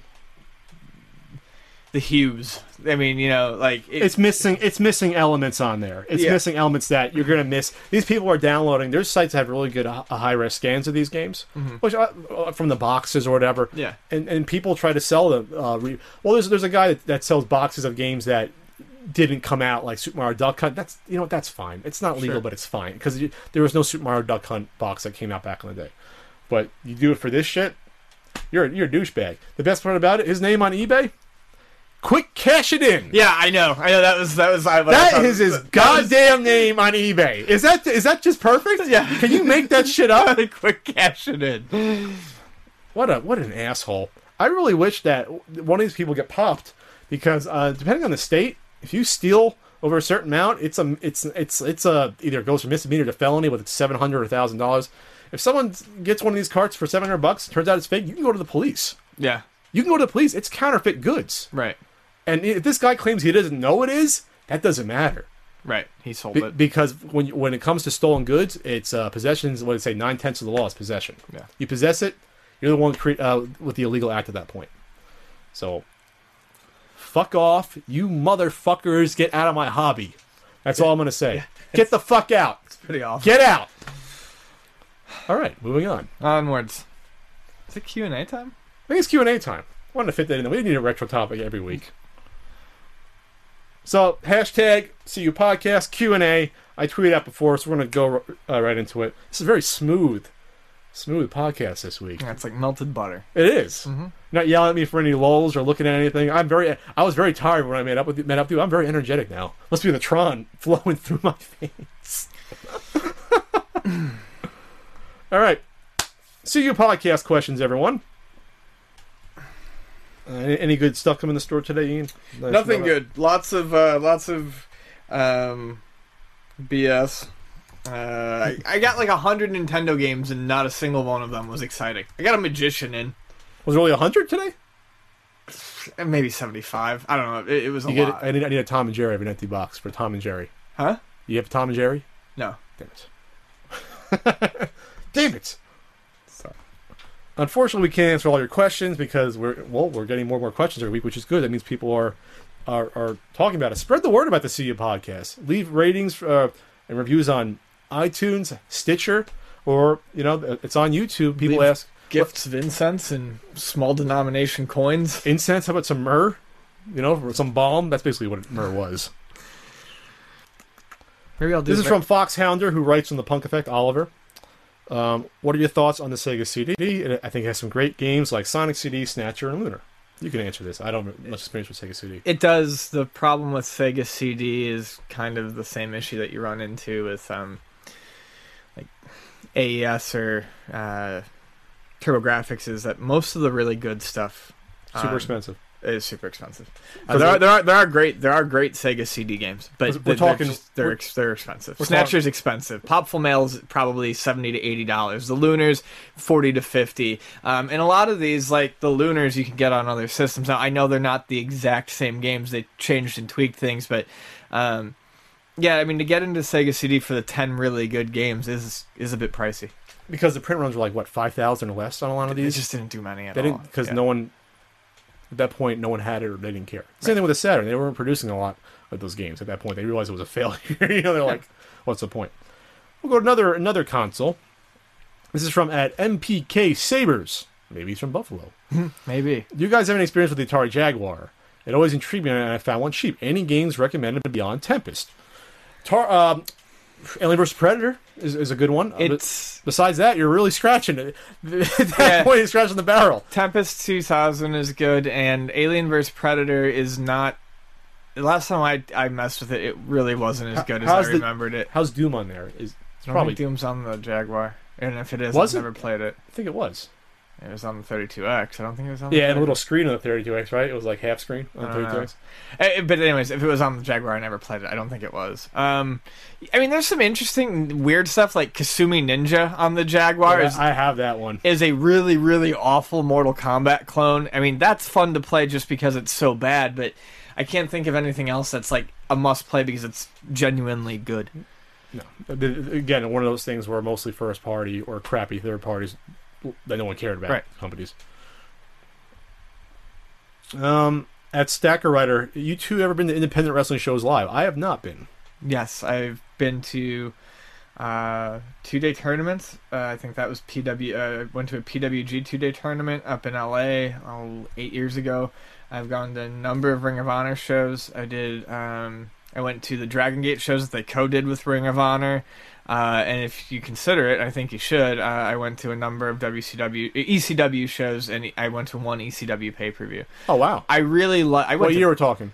Uh, ninety-eight, ninety-nine. During the, during the peak? Yeah, I mean, I went to a lot of wrestling shows of all kinds in the late nineties, early two thousands, and the indie ones were fun just because the crowds were so hyped. I should have went when I was in college. They had a W C W show. It was like twenty minutes away. I think it was a house show, though. It wasn't televised. I should have went, though. I didn't. Um, this is from at Had Haw. What do you think of Nintendo terminating the Wi-Fi service for D S slash D S I and Wii software? I did not know about that. What? Um, you know, did you ever heard about this? Yeah, I think it's... They can do that from the software part or the hardware he's talking about? Did they do that already? I, I feel like they wouldn't do it so quick after Pokemon... After, um... Well, I guess you could probably... Oh, it's not Wi-Fi. You mean They'll turn do off local the trading. They, they turn oh, off the Wi-Fi. Capabilities, oh, the local... Yeah, the, the local capabilities are there, but they, you, there's just no online for the... Okay. I don't think it's that big of a deal, only because, let's admit it, when was the last time you actually fired up Mario Kart Wii and played online? You know, or, or I don't think a ton of people were making use of it. Everyone talked about how their Wiis were gathering dust, and now people want to talk about how upset they are that this stuff is being turned off, and that's ridiculous. You... One or the, yeah, one or the other. I so I don't know. I mean, it seems a little premature, but at the same point in time, I don't think it's something a whole lot of people are going to lament in earnest. Um, What's your views on Xbox One and three sixty not being popular in the Japanese market? From Jaron. Well, here's why. This is why I picked this one, and I think it's very interesting. Um, okay, I mean, why why is it not popular in Japan? Well, I think because it it, it wasn't. It was an American company. It wasn't it's super well known. Sony was entrenched there, and even though Sony's not doing great, I think it was just easy for them to be like, okay, well, you know, we're just going to go with what we know. Um, what I think is interesting, and I guess I'm not really answering your question, so I'm sorry, is that there is a niche fan base for the... At least, I don't know about the One, but for the three sixty, there was a very hardcore niche fan base for the three sixty. Um, all of the major bullet hell shooters for last generation... P S three and three sixty, all were on three sixty. There's almost none on the P S three. They were all made for the uh, the the three sixty. I believe, um, oh, what the hell is it called? Idolmaster? I don't think that got a P S three release. I could be wrong. But basically, there was all these really niche hardcore games that you would have expected to see on something like a Dreamcast back in the day that got released on the three sixty. So there was a fan base, but in general, it was just because the three sixty had a lot of Western games, and I just don't think that there was the market for it. This is from at M Mark Varley, at M R Varley sixty-four. What are the differences between challenging and frustrating game difficulty? Okay. Uh, challenging difficulty means that it's reliant on your skills as a gamer, whether or not you are prosperous or you fail. Frustrating, it's not. Frustrating is more trial and error to me. It's stuff that you have not a chance to learn beforehand or adapt to. I I, I bring up... Um, Mega Man. Mega Man. I I like Mega Man for the record, but I just knew to this me, was going to be your... Yeah. Mega Man is more frustrating than challenging because there are parts in the game that if you have not seen before, you will die. Right. I You I, will die because your skill as a gamer does not matter because you don't know what's coming and you don't know what hazard's coming in order to adapt for it. I that's feel... that's that's that's probably when people say, why don't you like Mega Man? That's why. I... Because to me, it's not natural for a game to automatically kill you before, for you to learn. I don't, I don't like that. I don't feel like Mega Man is at fault at that, or is at fault for that as much as you do, although I do see it. But um, that's a absolutely a major reason why I think Battletoads is a shitty game, besides a, a billion a billion other reasons. Oh, yeah. There are there are levels where literally you have no idea. You can no stand idea. there and watch the block patterns for a minute in Mega Man and try to figure it out. Now, some things like the... the, the I'm talking about the, the, the death rays I come across. Yeah. You I know, mean, like, you're like, what? you know? You know, that's a, that's quick. That's a little too quick, I would say, for, you know, being able to do that on the first try with reflexes if you're good. Now, going back to it, oddly, for whatever... It just, I think it makes sense. I think bullet hell shooters are an interesting mix Of, of the two because your your skill should be enough to help you guide oh, no, through bullets. I but, don't complain with those. But a lot of times those things release death blooms, and if you haven't seen that death bloom before, yeah, you can still weave because you still have that tiny hitbox, but you still there's there's a there's a ninety percent chance that you're going to have to learn that. But that is uh, the same skill, just expanded. Sure, that's the difference. Sure. So you're you're learning how to dodge bullets little by little, but getting more. You're not jumping from jumping up and popping the little helmet guys with your buster yes, cannon to, to falling and trying to, to falling navigate, with death right. rays. And you have if you're not unless you're perfect, you're not getting through it. That's what I mean. Yeah. Okay. Uh, I brought up, I brought up and people always make fun of me for this that I bring up Flintstones Dinosaur Peak a lot. There is a lot of stuff in Flintstones Dinosaur Peak that you will die. You, you just will. I just but, think it's funny that you brought up Flintstones. I'm going to bring it up every week. I'm bringing up my Flintstones Dinosaur Peak review every week. Next question. This is from at Dubious Gaming. Opinions on huge YouTubers like Harley from Epic Mealtime or Dame, D A Y M. I'm not sure I heard of that one, but I have heard of Epic Mealtime. Cashing in on the gaming on YouTube craze. A lot of big YouTubers have done this. Uh, guys that are comedic in nature. They start gaming channels. You know why? It's easy, and and it's the prime audience. It's that you know, you know, thirteen to twenty four, you know, demo that college they, age that they want all they want all and high schoolers and, and preteens, and they want that gaming content. And it's easy to put on a headset, set up your rig, you know, play a three sixty game and talk stupid shit while you're playing Call of Duty or whatever or any new game. That's the easiest content to create. And I'm not. I'm truly not trying to put it down because there is an art form, at least a little bit, to being entertaining while playing games. It's just off the cuff. Off the cuff, but unfortunately, it's so saturated with that that to me, doing it is just there's no challenge to it. And, and now, as quote unquote, as an artist, if I'm trying to call myself that, please hit me with the microphone. That there's a reason why I have never done Let's Plays, and that's partially why. To me, it's not artistically fulfilling. It's just it just isn't. It's I, I mean, and, that, and that's why with my reviews, this isn't going to come a whole Pat ranting or whatever. But with my reviews, that's why I try to put either humor or storyline in it because honestly, it's not interesting for me just to write reviews. To me, it's it's it's actually it's not challenging at all to me to write why an individual game is good or not. I need something more. That's just me. Other people, you want to do Let's Plays, have at it. I, I'm not saying I'm never going to do it. I have an idea in my head to make it interesting. I told you about in the past, but it's it'll it'll be fun. But the whole point is that that's why they do it. It's easy. There's tons of people that are going to consume that content. It's easy to cross over into gaming. So talk about this is from at Ursa's uh, Rage. Talk about where you see retro gaming in ten years, and is there something distinctly collectible about eight slash sixteen bit versus newer? I yes, I feel like there is. Okay, in in, in ten years, I see. I do at this point. I, I've I've worked in a store that deals with it long enough that yes, in ten years there are going to be P S two collectors. Okay, there's probably going to be Xbox collectors. It's going. I don't to think exist. to the same extent. No, I, I don't either. In, in, the big thing is once you hit P S two and Xbox. So let's let's use Dreamcast as the capper. Um, once you hit P S two and Xbox, video gaming explodes as a mainstream pastime. Sure. Um, things are produced in much larger runs. There are more games made. There's more shovelware crap. Not that there wasn't any lack of that in the past, but uh, I think it loses its identity as it becomes something. Uh, as, as it gets that big, that's like that's like someone who collects well, laser discs and then being like the, you know the person who just collects movies. It's just I, I don't know. I, I see it as just it's well, different because by that point. It's not. It's no longer. You're not really involved with "quote unquote" the history of gaming anymore. Right. You're not. You there's no. Once you get to the P S two, Xbox era, there's not a lot of firsts in gaming by no. that point. They all started sixteen bit, eight bit, and before. Uh, the, that's where all the franchises start. Yeah, you're gonna have a Halo. Yeah, you're gonna have a, a Grand Theft Auto three. That. But th- there, again, there's yeah, like I said, there's so many of those produced that the only games that are rare from those systems are like the, either the giveaways, the promo ones, or the ones that were, came out near the end of the system, or they, they didn't make a lot of them. Like, th- those are really do, the ones. You do have a handful of very niche titles. Atlas released stuff, for instance, Age Tech stuff, for instance, where it just got small print runs. I, I, I see a lot of people, especially as these you know these libraries get larger physically during a system's lifespan. Um, Where people aren't going to try to collect everything. They're going to try to collect all of this type of game. Yeah, because I think trying to collect every P S two game would be annoying. And not that it would cost a lot of money, because most of the games are like two dollars, but it would just be annoying to try to find some of these really stupid titles. You know, yeah. that. And like, what's, what's the point of having, uh, out of the one thousand PlayStation games, or like four hundred are sports games? You know, like, what's going to be the point? You know what I mean? Yeah, it, from and from a historical or from a, a, a perspective, it, it, yeah, just it's not there. It loses.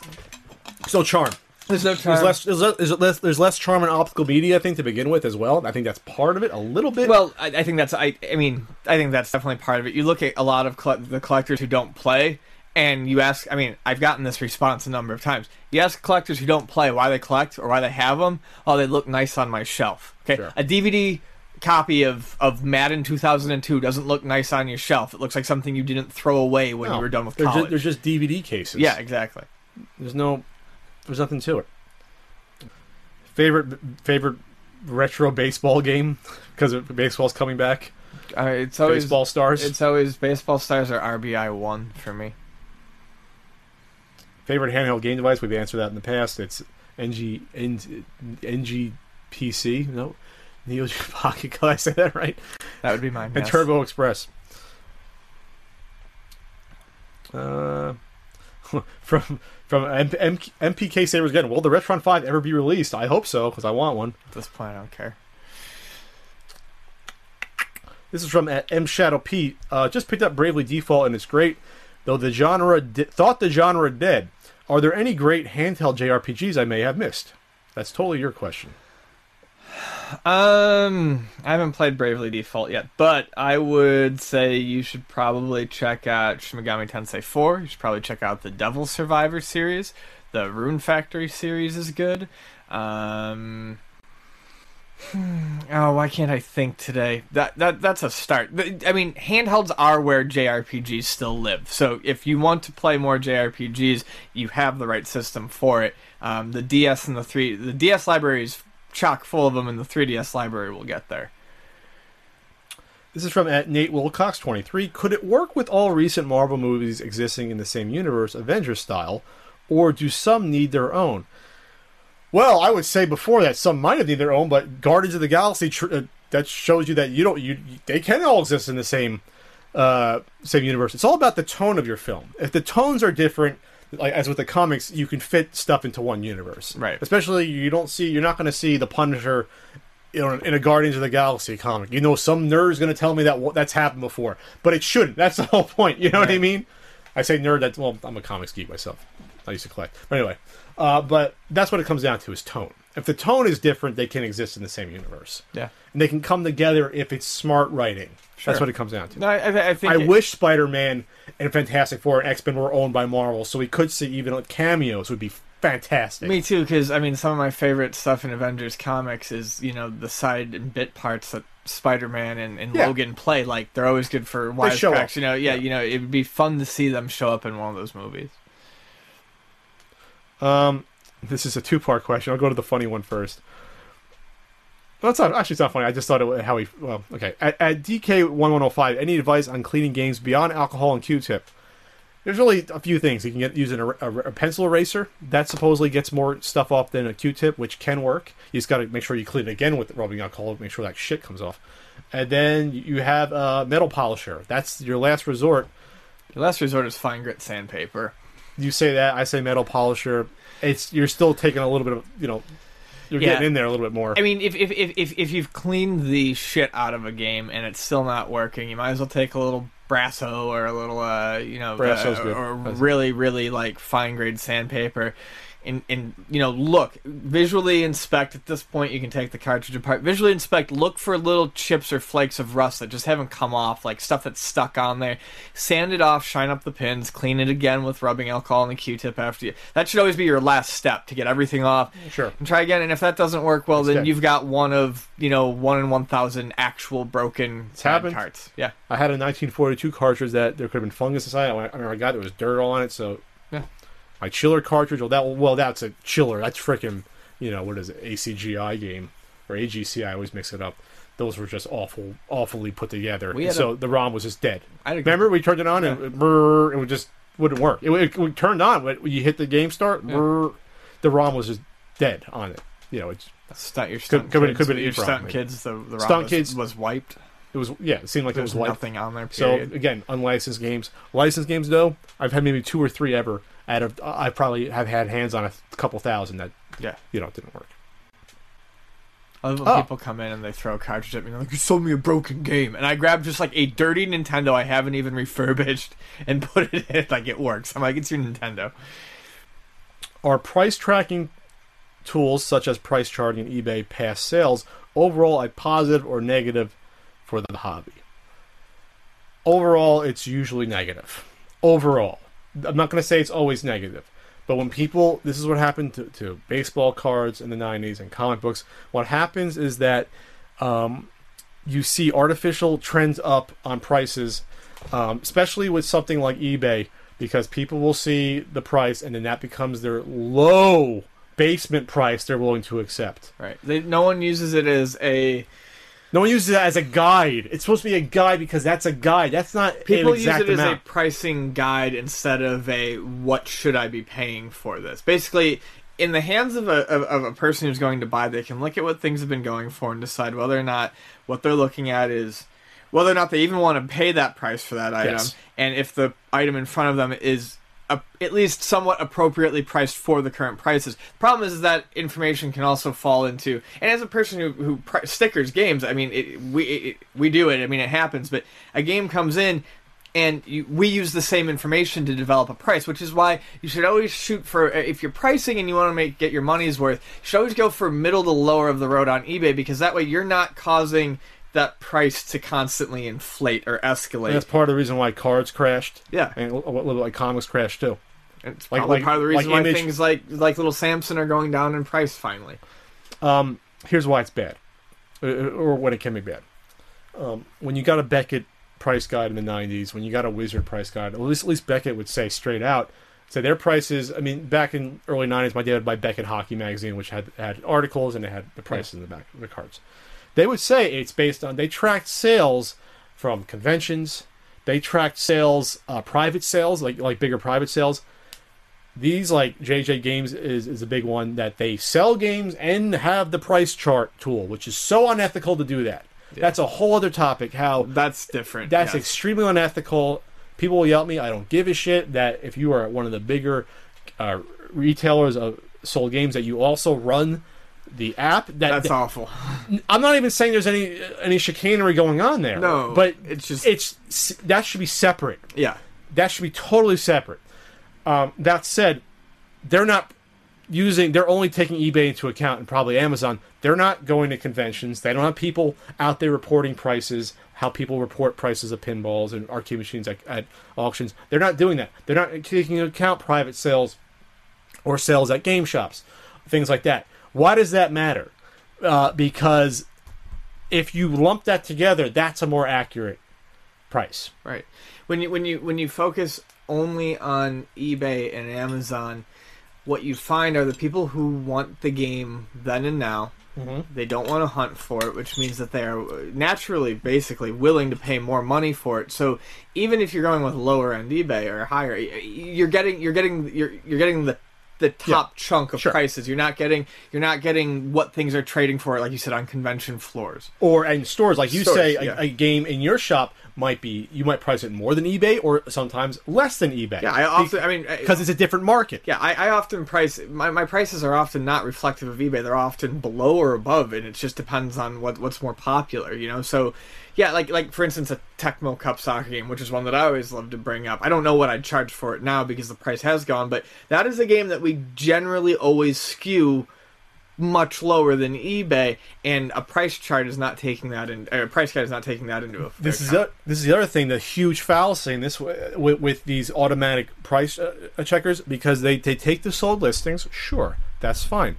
What if the game's not paid for? They're not following that. Well, and that's a that's a longer conversation about how the media reports on games and games collecting, which when, we brought up with the one hundred thousand dollars N W C A right, was paid for.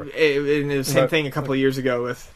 With uh, stadium events, I've, these are not confirmed sales. This is just a big number you see next to something online. I've maintained for years that the Panini games in my head were worth anywhere between three to four hundred dollars, just because uh, just because of things I kind of knew how I always thought there was more out there than what you thought there were. Uh, for loose, for a loose Panini, Peekaboo, Strip Poker, Hot Slots, or Both Bad Babes. So uh, an auction went off uh, a few weeks ago. I was involved with it, and it went for a certain price. And that person didn't pay for it. So the second chance offer came to me. I didn't pay for it either, which means two things. It went for a lot lower than the reported price, either in a private sale off eBay or it was relisted, but you go on these price charting websites, it's still there. Right. It's there as that's what it sold for, and that's affecting the price, and that's obviously false. And by the way, the price it went for was about what I thought it's actually worth, because it wasn't a buy and it wasn't an auction. That's all the conversation too. So again, it's it's troublesome. I see why they exist. It, it it's good for some people that they, they exist. It's handy information. Yes. It's just it's just how it's used. Yes, it's how it's used. Because now um, you have people that'll price it in front of your face at conventions. They'll price it using that. Uh, eBay sold. I don't have as big a problem with eBay sold as long as people, as long as if they wait the auctions a little bit more versus the buy it nows, that would be nice. Which but again, that's not done. If there, generally what we do. We, if there was an algorithm that would wait, say, seventy percent auction versus thirty percent buy it now, or, you know, or something like that. Yeah. That, and, and would take out the extremes, especially in the buy it now high extremes, take those out as outliers, because there's always shenanigans with that anyway, with people doing that and not paying, trying to corner the market, whatever else. So that's what I'm saying about it. So th- there you have it. My long-winded answer to that. A few more questions. This is from at Geek Things Podcast. This is a, this is a silly one, but we'll answer it. What effect do you think current social media would have would have on gaming if it was around back in N E S days, for example?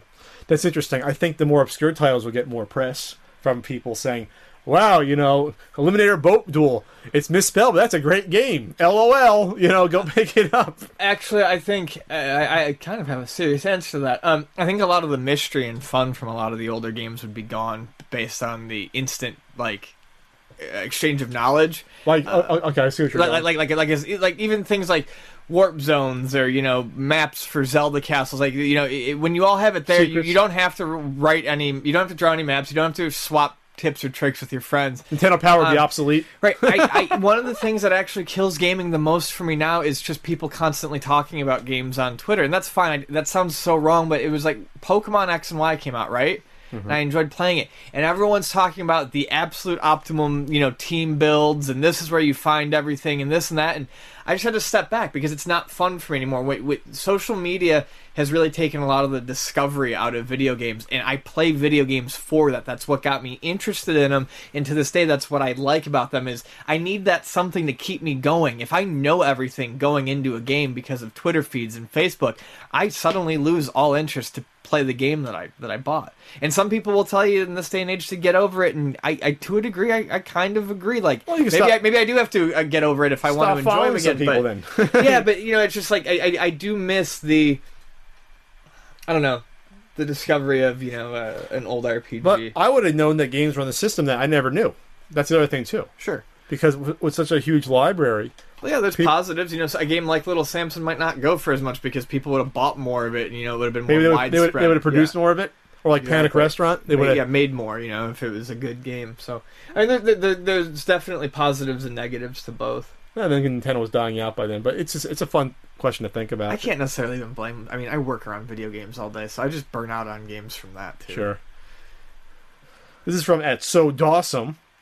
We were talking about this last week with one of the games, which is how I'm going to answer it. Are there any arcade games which you prefer the console port over the original arcade version? Contra. Contra, yeah. That's, Contra, that's... Is a, Contra to me is a near-perfect game. Mm-hmm. Um, and the arcade game has lots of problems. Yeah, it does. The arcade it's, game is not so much It's fun. Not smooth. Um, the jumping's weird.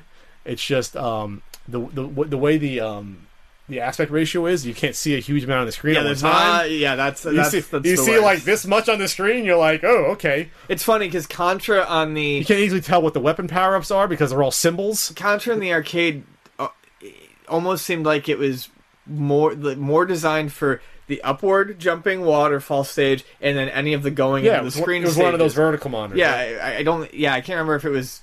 Out of aspect. Well, anyways, it was, yeah, it was yeah. just it, all the side-scrolling levels play like crap in the arcade version. It's just the controls aren't as smooth. Yeah, and I'm trying to think of any anything else off the top of my head, where where the console port was, was good. How about Mappy? Is Mappy better? No, I, Mappy Mappy is Mappy. It's good. Always. At Gamer Going Gray, David, who's helping out with Video Game Years editing. Hey, David, Yay! Have you ever had a fanboy mo- moment meeting a celebrity or internet personality? I had one, but but it wasn't the first time I met him. Uh, Howard Phillips. At Classic Gaming Expo uh, twenty twelve. First time I met him, first couple times, I met him. Howard, nice to meet you. I grew up, you know, just, you have to put that in because, you know. And then I got him on Video Game Years. The uh, reason you see Howard Phillips on Video Game Years is because I asked him and told him about the show and got him set up and scheduled. And then the next day I said, oh my God, I talked to Howard Phillips, the guy I'd read about in, every month. And he was in Howard and Nestor. And he was the face of Nintendo for like five years, you know. And so then the next day I got my my uh, Duck Hunt Gyromite carts. Went up and said, oh, Mister Mister Phillips, I don't usually do this. And that's when I turned into a fanboy, the only time really, I think, ever. And please sign this for me. And I'll, I'd be very grateful. I said, oh, thanks. And he was cool about it, but that was the only time I ever turned into a, a fanboy. Um, was, was that. I don't fanboy. I mean, I, I fanboy out when I see people, uh, you know, that I celebrities or musicians. It happens with musicians. I, I generally don't approach them just because I try to think of it from their perspective. And a lot of them are probably way better at handling that stuff than I ever would be. But I, it's just it's strange. And, and there are there have been a couple times where I've approached, say, musicians, because the, the, the music I listen to, it's it's not unknown, but you know, it's it's, it's filling venues like the Casbah, like San Diego's premier, like, you know, independent music venue, you know, smaller areas. And like I'll walk up and I'll go to shake, like, for instance, I saw Com Trues this past weekend, and I was walking back from getting a beer, and he's just leaning so, up say, against wait, the wall. You say Tom Cruise? Com Trues. Okay. Just leaning up against the wall, you know, checking his phone, and I just walked up. I said, you know, thanks for your most recent album. It's really good. I liked it a lot. Yeah. And I shook his hand, and I started to stutter, and like I tried to like throw in another sentence, uh, like you, I, you know, uh... you never cut it short. And he just looked at me and he laughed, and he was like, man, it's all good. We're all just chilling. And I said, I'm out of here. Right. Just, you, you, walked. you, you pulled the parachute cord. And I was like, I'm out. out. But yeah, you could tell I was like stumbling. Which is funny, too, when you think about it, because I'm a fucking thirty-one-year-old man, and I still, you know, get kind of excited when I see these musicians who, in all honesty, are probably my age or getting to be younger. This is from Aiden, who helps out and contributes to the Punk Effect, at elog underscore Roland. That's right, his name, I always forget his name's Aiden or Roland, he goes by both. Uh, do you have much experience with retro duos and similar repro consoles? Go! Have their compatibility, compatibility problems been getting better? Um, I think the compatibility problems aren't something they're really working on anymore, because they sell well regardless. Um, so the ones that I have had some experience with, uh, I think the F C Twin, once you get rid of their crappy Super Nintendo controllers and use real ones, uh, is a really good option for a clone system. I think the Retro Duo sucks, and I think the uh, Hyperkin um, Retron three, I we sell it, I always, we warranty it, I always give everyone a, a heads up, and it's not like every single one is broken, but they just, something about the Hyperkin Retron three, and this is why I'm nervous about the Retron five, nothing about Hyperkin's build quality has ever instilled a whole shitload of confidence really? in me. Yeah. Okay. Never has. So, um, yeah, I mean, clones are always going to have their issues with sound emulation and no one hundred percent compatibility, but I think the F C Twin's a pretty good one. We've F C sold Twin. that for like six years. Well, very little problems. Retron five, they're, they're aiming for close to one hundred percent compatibility. So, God bless them. With all these delays, hopefully, I think, I think they're looking at it as their big killer machine, so hopefully they get their shit together with that. Um, This is from at Foggy Fresh. Hi guys, do people tell you you look like any celebrities? I think Pat kind of looks like Fred Savage from The Wizard. I, I, I don't see that, but I, I used to get uh, well, Billy Joe from Green Day. I got George Clooney when I was in high school. People said I looked like that. And then um, I could see Fred Savage and Billy Joe. Fred Savage doesn't look like Billy Joe. I don't have to. um, I used to get, when I when I had long hair like down to here. Oh, that sounds horrible. People used to say I looked like Andy Dick. And then when I, my hair... I don't want to picture long hair. That's like the worst. And then when I had shorter, when I had shorter hair, and I used to dye it black all the time, people said I looked like uh, whatever the guys who played Harry Potter. That was the most common one. I, there were multiple homeless people oh. in Ocean Beach who called me Harry when I walked by. And, and Johnny Knoxville, I, I, I get sometimes hmm. closer than Fred Fred Savage. Um, oh God, a pinball question from Adam the Gamer. What are your favorite pinball designs designers? Uh, designers, probably, I think Borg's been doing some pretty good stuff. Um, I want to say Richie because I like Firepower and I like A C D C, but really Terminator two just doesn't really do it for me. Um, Python Angelo, or Barry Barry Orsler, sorry, I don't think uh, Orsler would be the one. I like some of Orsler's eighties stuff, um, and I know I'm forgetting someone. Whoever, whoever the crap designed uh, Centaur. But I would say like Orschler, Richie here and there, and, and I like a lot of Borg's modern designs. Okay, this is from at uh, Blair, F Y S Blair. What do you what do you think of Buff Bag Buff Bagwell as an escort? Ian, will you hire him for your bachelor party? Yeah, absolutely. He's buff, he's stuff, and the girls can't get enough. Uh, buff is the stuff. He was always um, awful. What do I think about I like it? His hat with his head on it. That was, I, I think was it's funny. The most fucking logical end to that man's like career that there ever could have been. Like it, it just makes sense. That's true. That's that's essentially what he played was a slimy gigolo in the W C W. Yeah, basically. Remember when his mom was involved in the storylines? Remember all sorts of things. Remember when he was wrestling? on? Yeah. Remember when he was on Raw with Booker T? The one time he was on Raw, he had an awful match because he's because he was terrible, terrible yeah, he wrestler. Was wor- it was an awful worker. Um, this is a good way to segue out. Oh, this is from at, at Ginger Gamer. This is kind of related to the other question. If you can go back in time and destroy smartphones to help reset the resale market and make it fair again, would you? I I think that had only a small part to do with it. The smartphones. Because people just back in two thousand six, when I saw the guy used to come to my flea market that used to be no resellers, he would just come and buy stuff. He wasn't looking at, looking at his phone. He just he was looking on eBay beforehand and coming to buy. You know, he was just buying all the Zeldas, all the Mike Tyson's Punch Outs, and then all, then, then when he bought the reason why I hate him is because when he bought the fucking TurboGrafx C D system, what does this with, have to do with smartphones? With the three point oh system card, and they bought like thirty games with it, with mostly C D games, and didn't know what they were. And that was the first real reseller I had an encounter with that, that really, that, yeah. All right. I'm, bring, going, back, I'm going back to Jersey. Bring it around. Uh, yeah. Smartphones. Worry. No, they're fine. They they help you go on Twitter and stuff. I, I, I fell into the trap with smartphones about two years ago, and yeah, I would Same go back each. in time and... De- two and a half years ago, not even. I, I would go back in time and destroy them. I fucking hate what they've done to people. To you? I hate, well, not even so much me, but Check I hate, Twitter. Like, the farmer's market was today, and I'm trying to go walk to the bank so I can deposit my check with mm. the, you know, I close up the store, and... It's a farmer's market, and I just keep bumping into fuckers. It's, I mean, it's crowded to begin with, but then well, no one's looking where they're fucking going. They want to see how much melons are going for on eBay, so they're checking.